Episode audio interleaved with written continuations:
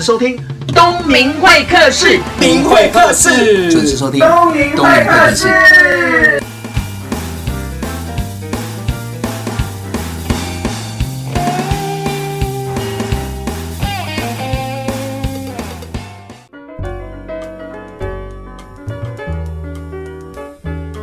各位听众，大家好，我是东明会客室节目主持人东明老师。邀请到的是我在网络书局上看到一本书，我非常的想要邀请他，那也邀请了半个月之久，他才给我回应。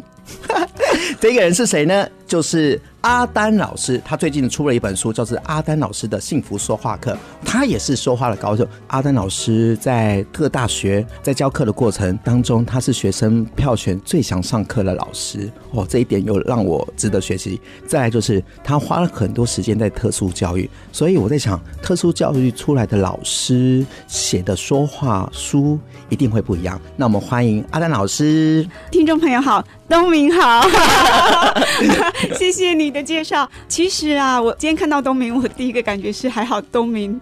没有来我们学校开课，为什么？要不然我恐怕就没有办法变成汉克的老师。哎呀，你太客气了，大家都没有看到阿丹老师的本人哦。当刚刚走进录音室的时候，我吓了一跳，他个子好娇小，而且笑容可掬。最重要的是，他刚刚跟我讲年纪的时候，我吓了一跳，因为我觉得他应该也是差不多六字尾或七字头的小妹妹。结果他告诉我说，他已经有十九岁的孩子了。没错，没错。你看啊，谢谢东明，一开口就让我很开心。具体的赞美，因为书上。有讲嘛？赞美不要浮夸不舍，而是具体赞美。阿天老师，我们我，我们讲一下哦。这本书我觉得很重要的地方是，它里面讲了很多生活、亲子、还有家庭、还有工作的说话方式。那你可不可以跟大家聊聊，你写这本书当初是为什么要写？OK，刚刚东明有讲，就是他对我的书有兴趣，是因为我的背景。就其实我并不是做传播的，嗯。嗯那也不是做媒体的，我其实是一个特殊教育的老师。我曾经在台中启聪学校教过十年，那时候我接触的听障的小朋友啊，我觉得他们真是我人生最好的老师，因为我才知道说，不是所有的人都像我们一样可以这么轻松的说话，也不是所有的人都可以像我们很自然的听到声音，所以我花了很多的时间学习怎么样。教他们说话，怎么样让他们听得更好？怎么样让他们沟通得更棒？那后来有机会到大学兼课的时候啊，我就发现，哎呀，大学生虽然没有听的问题，我不需要帮他们处理助听器，嗯、也不需要教他们发音，但问题呢，他们还是常常在沟通上遇到很多的障碍，嗯、然后一有沟通上问题，就产生他们人际的困扰。然后人际困扰就会让他们很不开心，所以我才发现说，哇，说话真的好重要啊！即便我们听得好，说得很清楚，对，可是呢，我们的说话很容易让别人感受不到快乐跟幸福。刚好我有机会哈，就是到美国去一年，嗯，然后我在那里遇到了一个幸福说话的高手，台湾人吗？哦，是个美国人，是美国人，对，就是我到美国去的时候，因为我英文很烂，但是。我还被一个四岁的小孩说，他跟我聊天聊没几句，因为我一直问他说，Would you please say again? Oh, sorry. Would you please say again? 然后他就说，You need hearing aids. 然后他说你需要助听器。啊，天哪！我我就是不敢跟大人聊天，才去找小孩聊天，结果还被求。我 但是我觉得不要气馁。对，可是我觉得有一个很棒的是，我那天的日记上我写了这一句话，我说啊，真感谢这个小朋友，让我知道我多么想把英文学好。我真心想要把英文学好，请让我遇到一个贵人，让我有机会学英文。啊、呃，就是因为我真的是发出这样一个正向的讯息，一个转念，我对我也没有责怪自己，我也没有怪那个小朋友，但是我想说，我一定要感谢他，因为他让我知道，我真的很想把英文学好，因为我好难过。结果过没多久，我真的在一个书店遇到了一个卖二手书的老先生，他原来就是教美语的，而且他是在大学里头教亚洲学生美语的，哦，然后所以他很清楚亚洲的文化。他也很清楚我的台湾英文，所以你就发现，哎、欸，为什么我讲的英文他都听得懂？我就开始可以跟他聊天，然后他呢就会一直去赞美我，让我知道我讲得很好，而且鼓励，对吧？鼓励，然后我才发现，哇，原来说话可以让人那么的幸福快乐。所以我就开始以他为师，然后在生活中练习怎么样幸福说话。老师，那我想问一下，你刚刚说遇到外国的这个教英文的老师，嗯，那当时你已经开始在教书了吗？对，我是以访问学者的身份出去的，所以我们是全家出去就是做研究。但是我其实英文真的有很大的努力空间啦，不要说不好，要正面说。真的很正面。我记得这一段好像有在书里面有写到嘛？是是是，那你上面写的是说，你虽然英文不好，但是你有一个优点，就是看到人对眼的时候，就是会保持微笑，那人家会对你特别的关注，而且会想要听你说什么，对吧？是啊，因为我英文不好，所以只好。靠我的眼神，还有我的表情、微笑、肢体来表达我是个好人。我们感受到你是个好人哦。那我觉得真的就是在开口之前，第一个是一定要让人家想听。嗯哼。所以阿丹老师，我觉得你最特别的地方，你最大的优点，你就是看到陌生人啊，不管是在国外认不认识的人，嗯、你看到他们就是保持微笑，让对方会喜欢你。那接下来就看你说什么。可是现在很多人脑子里很多东西，他或许很会讲，可是我们都不会想听，哎，为什么？哦，对，我觉得就是通常我们都是先喜欢这个人，嗯，才愿意去相信他说的话。所以在开口之前，让对方对我们有兴趣，对我们是有正面的感觉，这是非常重要的。因为有的人即使话说的再漂亮、再好听，可是如果你不喜欢它，你根本不屑一听。所以在开口说话前，真的是要释放出一个能量是，是哦，我真的很想跟你说话，我也很想听你说话，这里是非常重要的。你书上里面有一句话，我非常的喜欢，你上面写说，怎么说比说什么还重要啊！因为怎么说，在开口之前，你要去想一下听的人是谁，你怎么样让他舒服，然后喜欢，嗯、再来再去讲我们想讲的。对对对，哎，这个东明最厉害了，怎么说比说什么重要。好，我们第一段节目就访问到这边，我们第二段再来聊 好不好？谢谢阿丹老师。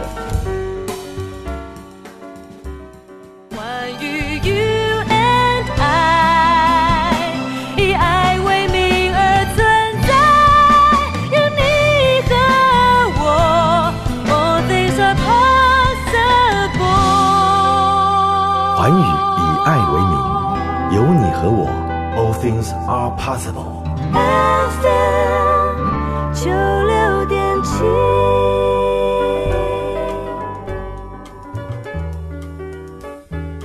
欢迎回到东明会客室的节目现场，我是主持人王东明，在我旁边的是阿丹老师。大家好。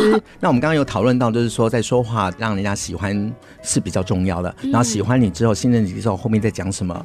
才听得进去。那阿丹老师刚刚有讲到，是说你的背景是特殊教育，那你现在花了很多时间在大学教课。嗯嗯。坦白说，我对大学生有很多的矛盾，因为呢，我在社会企业教课。那他们的主管跟 HR 都会跟我说，现在年轻人真的很难沟通哎，为什么讲什么他们也不懂，也没有做任何的回应。嗯、后来我也有一段时间去大学做演讲，那大学生有两种，一种是他脑子里有很多东西，嗯，他不知道怎么开口，那因为表情不对，让他觉得他很不屑讲，所以就有冲突，就有误会。那老师你在大学那么行，那么红，那么多大学生喜欢你，你可以告诉听众朋友，你怎么看大学生？嗯，应该请他们来上阿丹老师的幸福说话课。你说这是大学生吗？是、啊，对，我也遇到，就是大学生啊，我觉得差异很大。嗯，有的孩子你知道他其实是很单纯、很善良，没有恶意的，可是他们说话起来就是表情啊，或者是用词很简洁。会让人家气得要死。就以我大二的女儿来讲好了。好，就讲到你女儿。嗯，她最近就告诉我，就因为她好不容易当大二学姐，她对学弟学妹充满了期待。哇，好开心可以照顾人了。就她说：“哎呀，可是学妹啊，那个说话让她就觉得很生气。比方说，学妹要问她说：‘学姐，你有没有生物原文书？’但是呢，这个学妹她是这样讲的：‘有没有生物原文书？’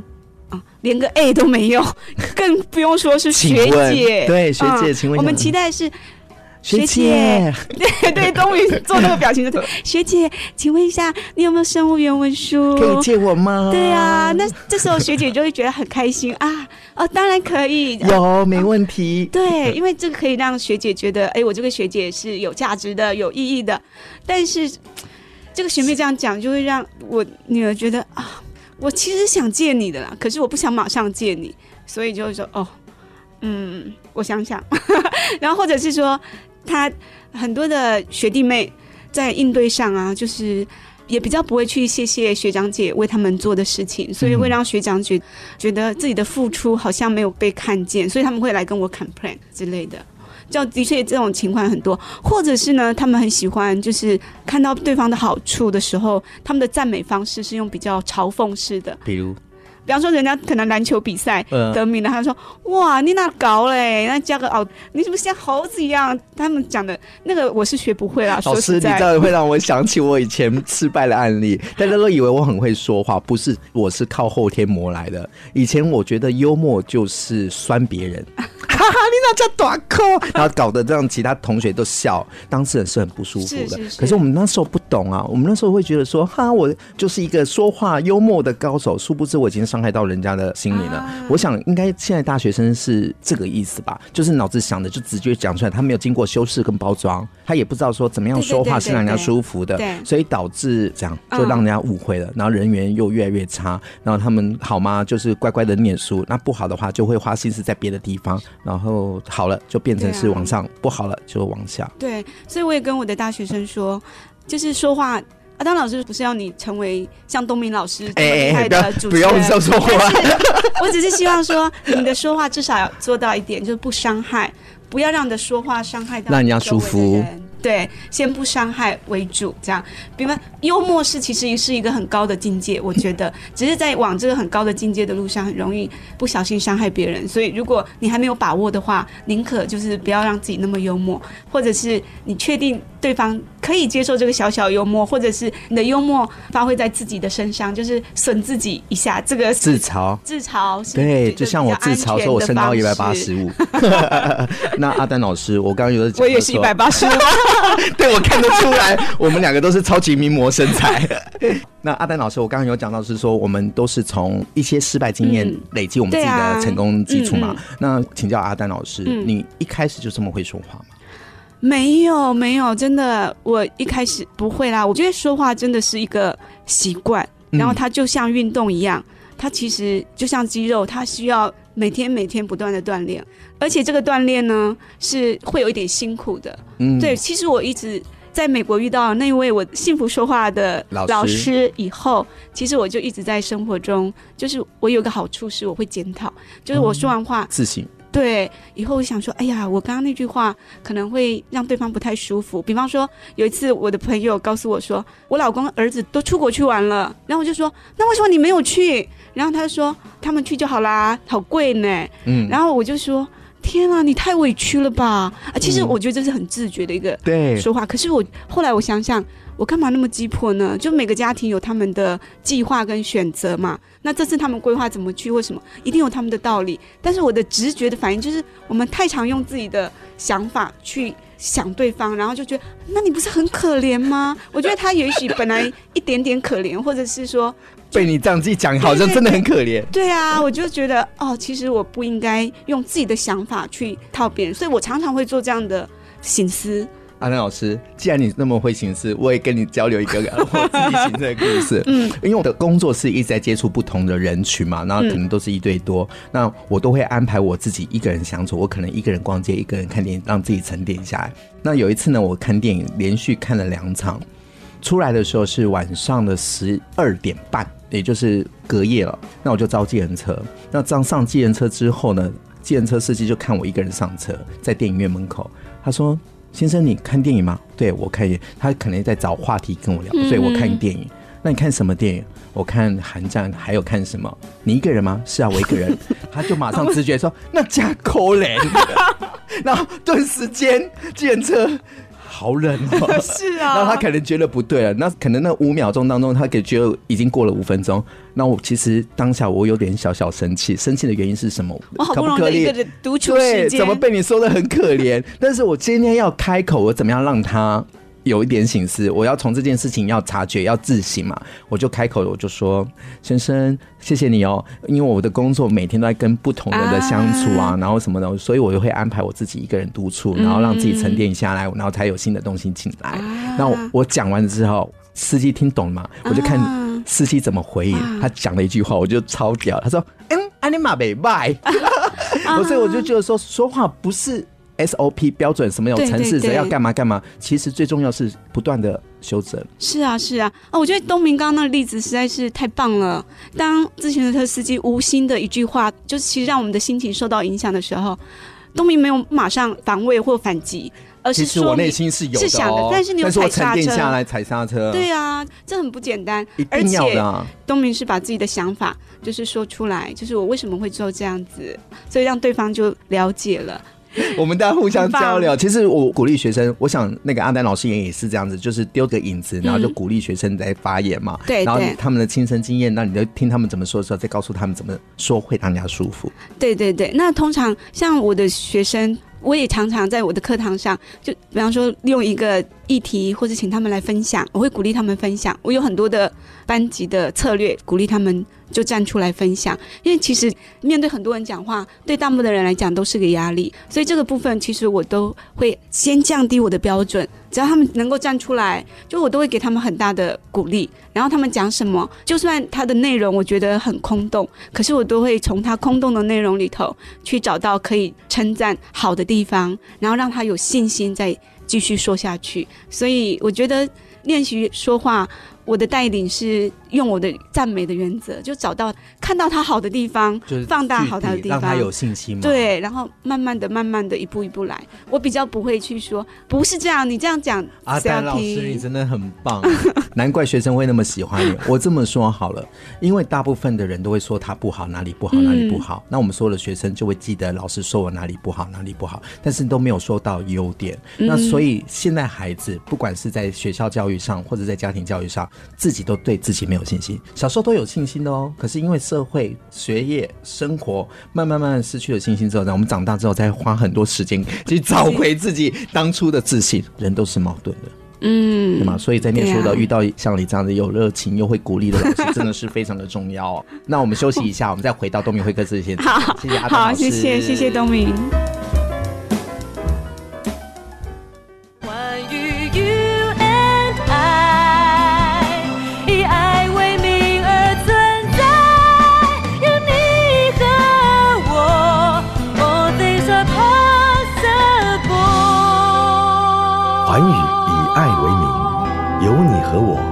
Things are possible. FM 九六点七。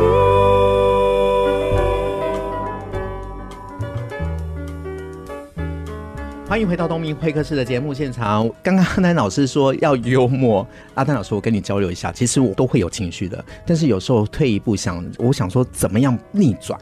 打个比方哈，我有一天我坐计程车，嗯，那上计程车的时候，司机就载我到目的地，在开车的过程中，我发现他已经开始在打盹了，开始想睡觉了。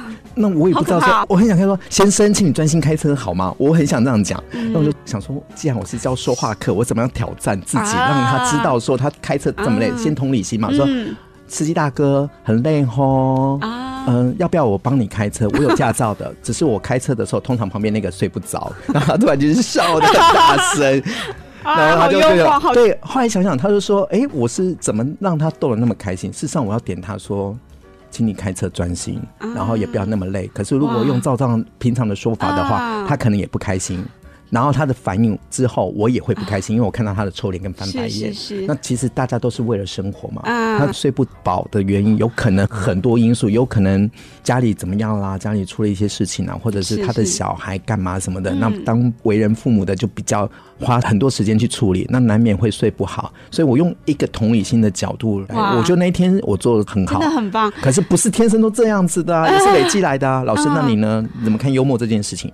哦，我觉得实在太难了。就是我刚刚听东明那个例子哦，我觉得我恐怕在五年他也 没有这种功力，真的。因为我觉得这个幽默，我是把它放在真的是很高阶，难度很高啦，所以需要一点天分。那还有东明很棒，就是东明他一直去醒思，这样怎么说，就既能够达到目的。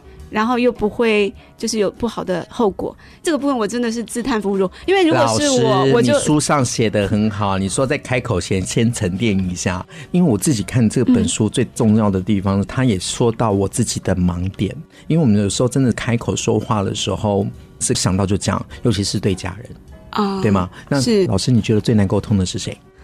我这本书其实最鼓励读者的就是说，如果要练习幸福说话，嗯，就是从家人开始。对，因为其实我们最容易说话不经大脑，然后最让人容易生气的是对家人，因为我们在外面其实我们都有一些训练，我们就会很有礼貌，比较知道分寸。对。可是我们通常一回到家的时候，就随着外套就把那份礼貌跟尊重啊。给挂在门口了，进去以后就觉得啊，自己的家嘛，讲话还需要这么注意吗？啊、这是很多人跟我反映的事情。老师，你做得到吗？我做到啦。你做到啊？所以有去过我们家的人。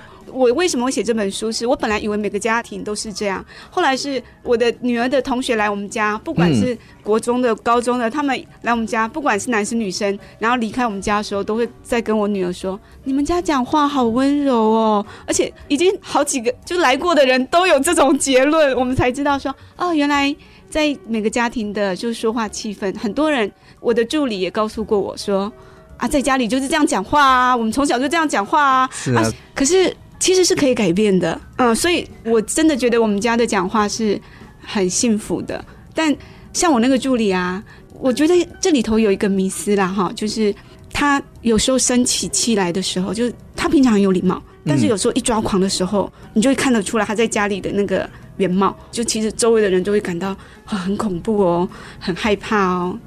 那不管如何，我觉得说话其实就好像是一个心灵的食物。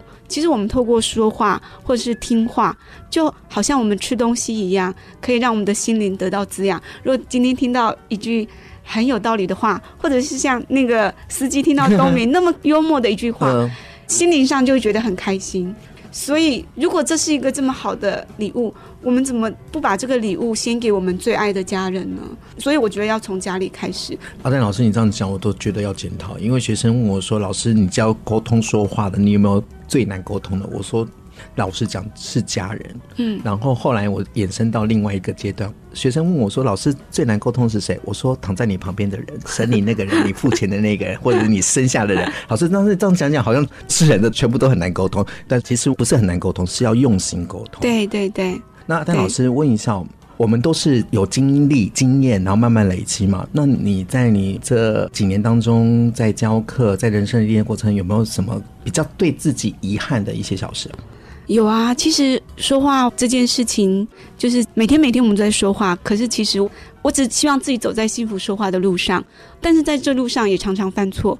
我有一件我觉得非常遗憾的事情哦，就是我都告诉大家，就倾听是非常重要的，因为我就用倾听的方式陪了忧郁症的朋友走出来。可是我却没有好好听我妈妈说话，平常有，但是。你知道我妈妈年纪大的时候，哈，就是她经常会一直抱怨以前的亲戚是怎么样的欺负她，因为她以前生长在一个大家庭，然后她都生女儿，所以都被瞧不起。这个经验一直跟着他，所以他一直到他年纪很大的时候，他每次看到我们都一直在跟我们 complain。我们的亲戚以前怎么样带他带他，可是问题这些亲戚都是我们现在还要相处的对象，嗯、我们觉得这样带给他很多的不快乐。对，所以一次、两次、三次以后，有一次我跟我妈妈说哈，就是因为其实听多了真的会有点烦，对，就跟妈妈说：“妈，你不要再抱怨了啦，往好处看吧。嗯，抱怨只会让你更不快乐，放下吧。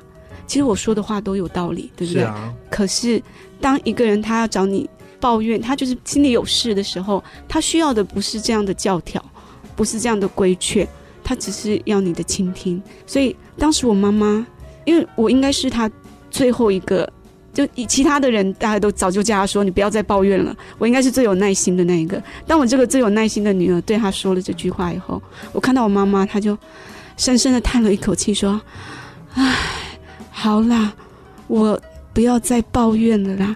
然后，其实我妈妈心里并没有把那份怨就放下，她只是把她的出口挡起来。她开始不再跟任何人抱怨。嗯哼。过了一两个月，我妈妈就过世了。然后这件事情，我真的觉得非常的遗憾。如果可以重来的话，我多么希望我只是听我妈妈说，然后给她一个拥抱，说：“妈，辛苦你了。”我想。这样就够了，而不是让她最信赖、最会倾听的女儿再给她规劝，让她把她最信任的出口给挡住了，这是我觉得最遗憾的事情。这多久之前了？五年前。呼，谢谢你跟我分享这个故事哦。总觉得就是倾听很重要，很多人一直在修课，就是怎么样说服对方、影响对方。可是我总觉得在说话之前，第一个真的要学习倾听，听对方的需求。是。那你说一开始就会听懂对方的需求吗？很难呢、欸，嗯，应该要透过很多的经验累积，因为很多人叭叭叭叭叭叭讲，他背后的目的是什么？我们可能要猜一下。那刚刚有讲到妈妈在跟你抱怨，虽然是同样的内容，我绝对相信是他一定想跟你说什么。是，是。那我们现在年轻人，然后都藏在外面忙，然后殊不知，其实他们要的可能是一个陪伴，或者是一个拥抱，嗯，或者是一个鼓励。那就像你说的，我们该鼓励的时候，我们却给他教条式，嗯，规劝。在倾听的时候，我们真的都很急着给意见。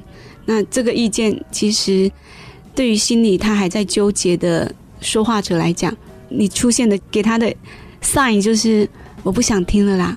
所以，所以他就把那个情绪出口给封起来，封起来了，嗯，然后可能自己就自怨自艾，然后就慢慢的不快乐，嗯，慢慢的就走进了另外一个死胡同里面。所以有时候我觉得，在情绪要找到那个出口，有可能是找到一个对的人倾听，对对，或者是去做一些自己没有做过的事情哦。但我都是这样子鼓励学生的，说话。很多人会说，但是说得漂亮，让人家想听，那是另外一回事。阿丹老师有讲到倾听很重要。那接下来我想要放一首歌送给现场所有的朋友们，听海。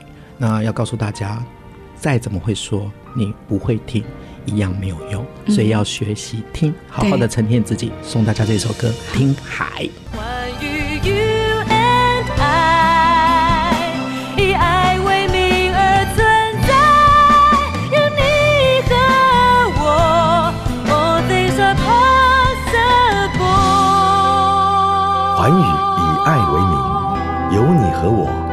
Things are possible。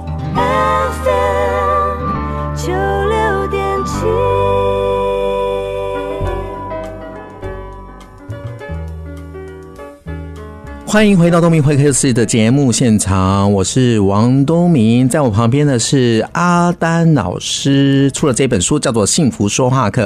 那这本书我觉得最棒的地方，里面有提到很多职场、还有家庭、还有爱情、男女朋友，还有老师跟学生之间说错话的案例哦。那我们来跟大家分享一下。那如果说亲子间哪些话不该说，第一名就是我怎么会生出你这种小孩？哎、欸，我也好像有听过这个话 哎、欸，我让我回想一下，好像我爸爸妈妈也有。那爸爸妈妈应该要说什么？其实这句话是一个杀伤力很强的话。为什么生出你这种小孩？那通常这是爸妈在暴怒、情绪失控的情况下说出来的话。所以其实。如果你有曾经讲过这样话的爸妈们，阿丹老师会建议你要先从自己的情绪控制开始。第一个原则就是情绪对了再开口，因为覆水难收。像这句话等于是否定了这个孩子的存在的价值。嗯，这对孩子是非常伤害的话。所以呢，所以先开口之前先停一下，停一下，先把情绪吞下去之后，那阿丹老师那应该怎么说？如果这个孩子是你的女儿，你会怎么说？那通常这么生气的情况，一定是房间弄得很乱好了。哦，好，假设你好不容易就是把房间整理干净，但小朋友又弄得乱七八糟，而且可能是很多次这种情况了。嗯、那当然我们会很生气，所以其实你一看到很生气的情况之下，先暂停，就是千万不要破口大骂，然后再深呼吸，就是用情绪调整的方法，然后去感觉自己为什么这么生气。嗯，生气的原因是什么？因为第一个是你要花时间在整理，然后第二个可能是你已经讲很多次了，然后感觉他并没有在意妈妈的话不被重视的这样的感觉，所以当你把这些感觉就抓出来后，你在醒思我为什么要一定要帮他整理？他的房间是他的事，嗯、那我为什么要帮他整理？哦，这是我的问题，是我自己把他的问题揽在自己的身上，这是我自己要改的。嗯、那第二个是。可是他的确有让我觉得，就他好像不把妈妈的话当一回事，嗯，所以这也许是我要跟孩子沟通的。所以呢，接下来就可以用阿当老师的我的讯息法，就是第一个先说一下你的感受，对，就说天啊，妈妈看到那么乱的房间，我真的吓了一跳。而且我也很生气。妈妈跟你说过很多次，我希望你可以在两小时内把这个房间收拾干净。这就是我的讯息吧，有包括就是你的感受，uh huh. 然后发生了什么事，事实，事实，你说的都是事实，然后期待对方如何配合。这样子，那等到对方，通常我们这样理性的说法，比较不会引起孩子的反弹。对，然后他可能就会开始动了。那只要一开始动，我们就得马上说赞美。对，哇，开始动了，好棒啊，好期待！你还是我贴心的女儿。对，要找到机会的时候，对对对，然后顺便这厨房的碗也顺便洗一下。这不行，这种赞美就是操弄式的赞美喽。哎，操弄式的赞美。好，那安娜老师再考你一个问题哦，你既然有想到那个男女生那个男女朋友的这个部分，通常男生想的跟女生讲的是不太一样的。那男生会觉得你说女生都讲不到重点，那女生都会说你都不关心我。你讲了一个案例哦，女生就说你竟然忘了我的生。日，你一点都不在乎，那你怎么样教男孩子怎么说话？啊，好好好，这个就是要先理清，就是。阿丹老师书里头有讲到一个洗碗巾说话术，就是我们在日常生活中，就是我们常常会把这个是意见还是事实混在一起。像这个女孩子呢，她就是把她的感受跟事实混在一起了。她说：“你一点都不在乎我，嗯、你竟然忘了我的生日。嗯”好，这里头忘了生日是事实，她忘了送礼物嘛。对。然后第二个是你一点都不在乎，哦，这可能就不是事实喽，这只是这个女孩子的感受。对。所以这个男生。他针对事实的部分就说：“啊，天啊，我居然忘记你的生日啊，真是抱歉。可是我是非常在乎你的。然后接下来你要举事实的例子来支撑，你是很在乎他的这个意见。我很在乎你啊，不然的话，我每年都会带你一起出国玩，然后创造我们幸福的回忆。不然我们怎么会去买衣服、逛街什么什么？我一定很在乎你啊，是不是啊？老师，你的意思是这样？嗯，就直接说我很在乎你。”你讲什么我都很在乎，或者说刚刚东明举的例子，嗯，所以这本书真的超好用的，有可以教妈妈、爸爸怎么跟小孩子沟通，也教男女生怎么沟通。那最后一个，我想要请教一件事情是，我们在工作上，在职场上，我们上对下，就是上面主管在对下面的时候，有时候我会真的气到，就是为什么我说的你都不懂，那你又做不出来，那你到底是在干嘛用的？那曾经会讲的说。我花钱请你来干嘛？然后呢，员工听到其实会很不舒服。对呀、啊，这时候老板、主管应该怎么说啊？其实我觉得，就是老板如果可以愿意幸福说话的话，那效果会特别好。因为就是权力会妨碍我们说话的平等性，所以大家如果被老板骂，虽然心里不爽，可能。还比较可以接受一点，可是如果老板可以用很幸福说话的平等观念去说话的话，哇，那个劳工会打从心里的愿意帮你付出，这样才是幸福的一个企业。不要刚刚说，你懂我的意思吗？你们听懂吗？你们在干嘛？这些都是你你你你你，其实是一种就是自己高高在上的感觉。其实如果我们换个方式说，呃，不知道我有没有表达清楚，就是变成。责任是在自己。自己身上，对，然后邀请对方把问题提出来。嗯，嗯，不知道经理刚刚有没有说不清楚的地方？需要再次说明吗？嗯、对，但是口气、表情、眼神很重要，是是是是，不能不屑，一定要看着对方，让对方觉得说你很在乎他，对，对，而不是好像把他当成空气一般的忽视。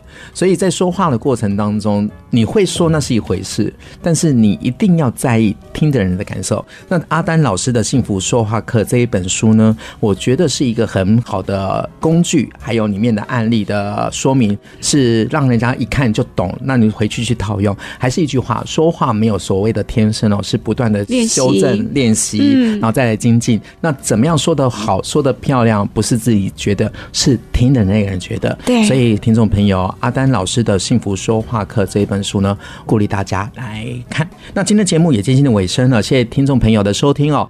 千万不要忘记锁定了每个礼拜五播出的东明会客室，下个礼拜见啦，拜拜，拜拜。今天多米会客室邀请到的是幸福说话课的作者阿丹老师哦，阿丹老师已经在大学任课，他之前是在台中的特殊教育的单位教课。那我今天问他，我说如果你每天这样子台中台北这样子跑来跑去，而且一个礼拜要跑三天到四天，你累不累？他说累啊。但是他觉得他做的事情是有使命的，想到这些他就不累了，因为他的付出让学生收获很多，同时进入职场。可以连接，他觉得他是做工的。阿丹老师他是在各大大学票选出来最夯的选修课程的前五大老师，因为选修他的课非常困难，就像在买江蕙的演唱会的票一样很难。我在他身上看到什么？我觉得他的特质是有热情的，而且会让学生喜欢他，所以喜欢他就会想要听他说什么。说话很重要，不是自己会说而已，要懂得倾听。这是他今天在节目上跟大家说的，怎么说比说什么都还要重要。这是阿丹老师的幸福说话课。